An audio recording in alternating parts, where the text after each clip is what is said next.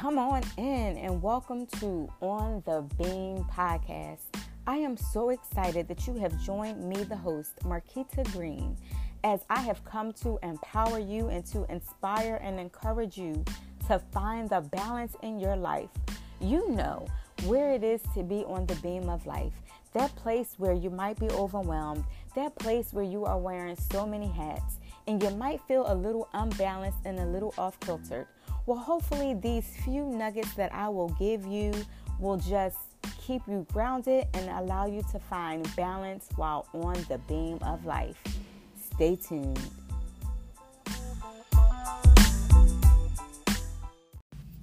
Welcome to a brand new month.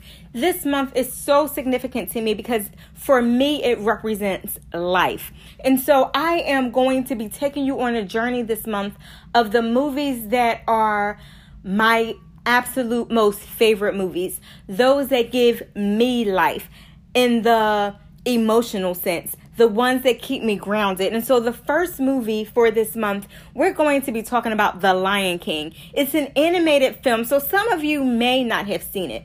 I can't really get into all of the nuggets, but I encourage you to watch it if you haven't. What I want to share with you in the few minutes that we have is that there's this one portion where we really see how a demonic force can come and take you away from your calling let's dig in. So we have two main characters initially. In this particular, in the Lion King one, it is a trilogy, but in this Lion King one, we have Mufasa, who is the king of the land, and then we have his brother Scar, who is the enemy. And so we don't know why Mufasa got to reign as opposed to Scar, but we do see that there's tension in the reigning. There's this the sense of unhappiness by Scar because his brother Mufasa is in control. And so he's looking for ways to get in control. We know in the movie that Mufasa has seed. He's birthed out a son who will automatically take on the kingdomship when Mufasa's reign ends or when he's ready to pass the title. And so what we see is his son Simba growing up and being groomed to take the reins. He's being groomed to become king. And Scar is not with it. Scar just does not understand why this kid would take his quote unquote rightful place. And so what we see is a, a moment where Scar kills Mufasa which would automatically give Simba the reins. But what he does is he corners Simba, he being Scar, the enemy, corners Simba, the person who is in position to take authority. Scar corners Simba and says, Why did you kill your father? It was your fault that your father is dead. And because of that, Simba found himself in a rock in a hard place. Simba found himself in a situation where he didn't feel comfortable going back home. He didn't feel comfortable going back into the kingdom and being responsible for killing his father. He didn't want to be responsible for allowing his mom to be a widow. He didn't want to be responsible for pulling the king's title away prematurely. And so instead of going back and afraid of what was behind him, he went ahead of him. And so he went out into the forest. He went out into this desert land and he he was there by himself. He didn't really know what to expect. But then there were people that came into that forest and he thought he was being attacked. So he found himself in, in a fight. So what we realize is that sometimes we find ourselves in places like Simba. Sometimes we find ourselves in a spot where we can't go back because what's behind us is too scary. What's behind us is too daunting. What's behind us brought us too much pain, or we think it might bring us too much pain because we're really not sure of what might meet us in the one direction. But if we go in the other direction, there are other battles to face. We don't really know what we're coming against. It could be a season of isolation. It could be a season of war. It could be a season of famine. It could be a season where we're meant to fight.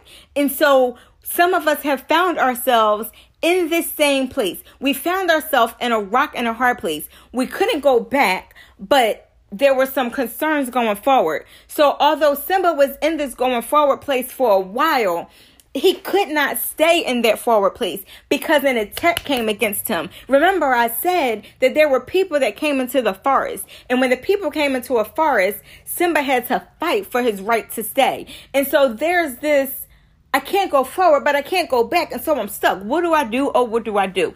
Take a moment and just think about whether or not you have ever found yourself in a rock and a hard place. Have you ever found that your past was overwhelming? That your past was like a cloud of darkness hovering over you and you never wanted to return. But then there was something in front of you that you really couldn't see, where you really couldn't get a good picture of what was before you. And you were maybe even afraid of going forward because you didn't know what to expect and you didn't know where to what you were walking into. And so you stayed put. You couldn't go back. You couldn't go forward. And so you found yourself again in a rock and a hard place and didn't know where to turn. Have you found yourself in that place?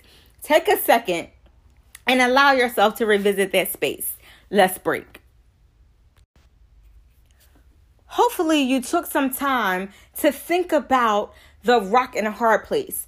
Maybe you haven't been there, but maybe you were able to take your mind to a place where you watched somebody else be in between a rock and a hard place where they felt stuck and couldn't move, where there was no way to turn. You couldn't go back, but you couldn't go forward. Again, maybe it wasn't you, but maybe your loved ones couldn't go back and they couldn't go forward. They didn't know which way to turn. Finances were coming and going. They didn't have enough to make ends meet going forward, but they couldn't go back to where they came because they burned those bridges.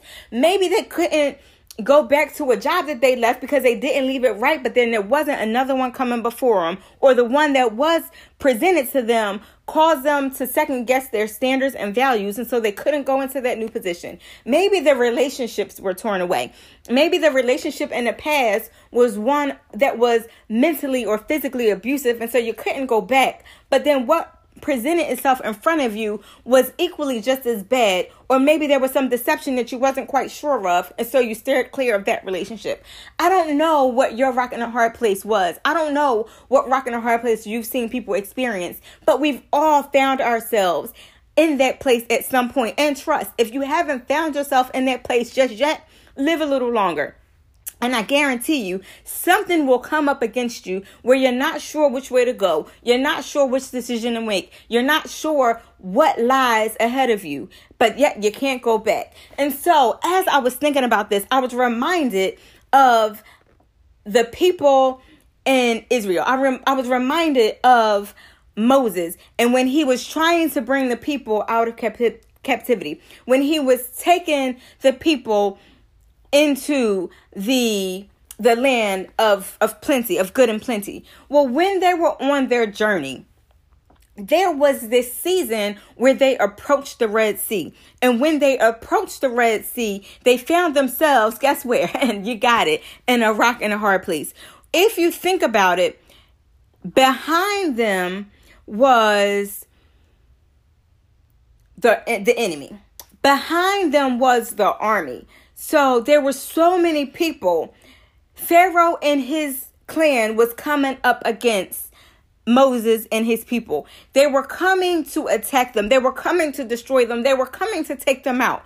So Moses and the Israelites could not go back because going back meant they had to face death. Going back meant they were facing this army. Going back meant destruction. However, when they looked at what was ahead, there was this huge Red Sea. There was no way to go because if they went forward, they would fall in. And guess what that would mean? That would mean their demise to another extent. They would fall into their death. So what they and they and it was so wide and it was so broad that they didn't have a way around it. They couldn't go to the left or the right. They could either go forward or they could go back. Again, either position was a bad position to be in. They couldn't go back because they were being tormented, but if they went forward, they were causing their own destruction, or so they thought. And so they felt that they were in a rock and a hard place. And what we see is we see where Moses calls out to God and say, God, we need you. And so when he does that, when he calls out to God, he says, God, we need you. And watch this. When you open up the book of Exodus, go with me to chapter 14 and start down in verse 15. And it reads, And the Lord said to Moses, Why do you cry to me? Tell the children of Israel to go forward. But lift up your rod and stretch out your hand over the sea and divide it. And the children of Israel shall go on dry ground through the midst of the sea. And I indeed will harden the hearts of the Egyptians, and they shall follow them. So I will gain honor over Pharaoh and over all his army, his chariots, and his horsemen. Then the Egyptians shall know that I am the Lord when I have gained honor for myself over Pharaoh, his chariots, and the horsemen. And so when you're reading that, what we realize is that God is always with us. God is always in the midst. And so what he essentially said was, Son, I got you. I'm covering you and the Israelites. Take your rod, strike the water, and you will be on dry ground, and you will go to the other side. And when Moses did what God called him to do, that's when we see the parting of the Red Sea. And that's when we see that the Israelites were able to cross onto the other side. They were able to walk on gra- on dry ground and get to the other side. But guess what happened? Before they could get to the other side and get on solid ground, the Pharaoh and his people, the Egyptians were coming suit. They were coming behind them. Remember, they were behind. So they were coming suit. But as soon as Pharaoh and his army, my God, as soon as Pharaoh and the enemy got to that Red Sea, got to that dry land, boom, the dry land was not dry anymore. And Pharaoh and the Egyptians went tumbling in. What am I trying to say? What I'm trying to say is that we have had moments like Moses and the Israelites. We have had moments where we have found ourselves in a rock and a hard place, whether we want to admit it or not. We have found ourselves in places where we couldn't go back because we left wrong. We couldn't go back because our attitude stunk. We couldn't go back because we burned bridges. We couldn't go back because there was too much pain. We couldn't go back because there was too much hurt. We couldn't go back. But if we went forward, there was still something that we couldn't see. There was still something that would have been holding us back. There was still something paralyzing us. And so we couldn't move. We were paralyzed. We couldn't go right. We couldn't go left. We couldn't go back. We couldn't go forward. And so what did we do? We were stuck. Well, the Bible says, look up to God, call on Him, and He will give you a rod. Your rod may not be a stick, that moves the water, but your rod may be the word of God that gives you a word in the season to stand firm in Him until He can open up the sea for you, until He can put your feet back on dry ground. No matter what it is you're going through, no matter what it looks like ahead of you, you do not have to go back. You do not have to turn around and face the army. You do not always have to face the enemy. If you will press into God and press into his word when you are in those places and in those situations, He will give you a way out. He will let you know how to reach your destiny. He has not called you into this place to leave you now. The Lord says, I am with you and will watch over you wherever you may go. He has not brought you this far to leave you. He says, I will never leave you nor forsake you. And so when you find yourself in a rock and a hard place, when you find yourself having nowhere else to turn, just lift your head up and turn your eyes on Jesus and allow Him to part your path. I am standing in agreement with you that where you are, that this rock and a hard place is not the bitter end for you. This is the place for you to press in, to lean in, and allow God to do a mighty work in you. You do not have to stand in this gap alone. If you want to reach out to me, you can leave a message. You can find me on Facebook at Marquita Green Motivates. You can drop me a message on Instagram at Life on the Beam or Marquita Green. Find me. Email me at mylifeonthebeam at gmail.com figure out how to connect with me and I am more than happy to stand in a gap with you. I will be praying for you. I will be praying over all of my listeners. We got this. The best is yet to come. Your Red Sea will not drown you. Your dry ground is right before you. Stay in faith. Peace.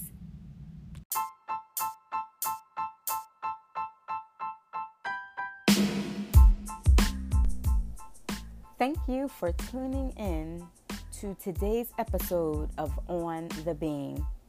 I hope that you have gotten some word or some nugget of empowerment or encouragement, motivation, and inspiration to just keep you balanced and focused while on the beam of life. Come back for the next episode and be sure to share this podcast with your friends, families, and loved ones. I love you. I'll be praying for you, and I am here standing in the gap with you. Have a great day. Peace.